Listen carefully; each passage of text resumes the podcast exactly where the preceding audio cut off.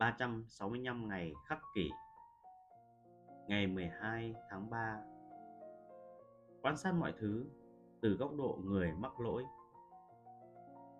Bất cứ khi nào có ai đó đối xử tệ với ngươi, Hãy ngay lập tức xem xem khi làm vậy, người ấy có quan điểm thế nào về tốt xấu.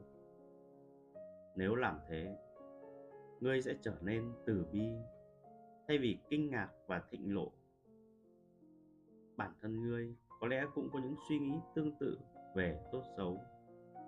Và trong trường hợp đó, ngươi có thể chấp nhận cách hành xử của họ.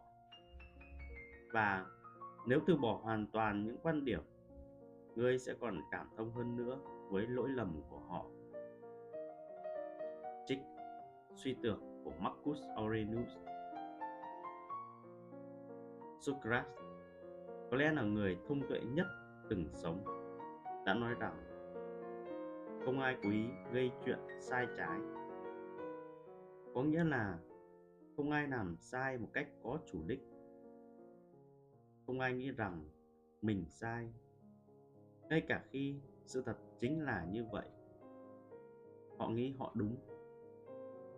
Họ chỉ hơi nhầm lẫn thôi.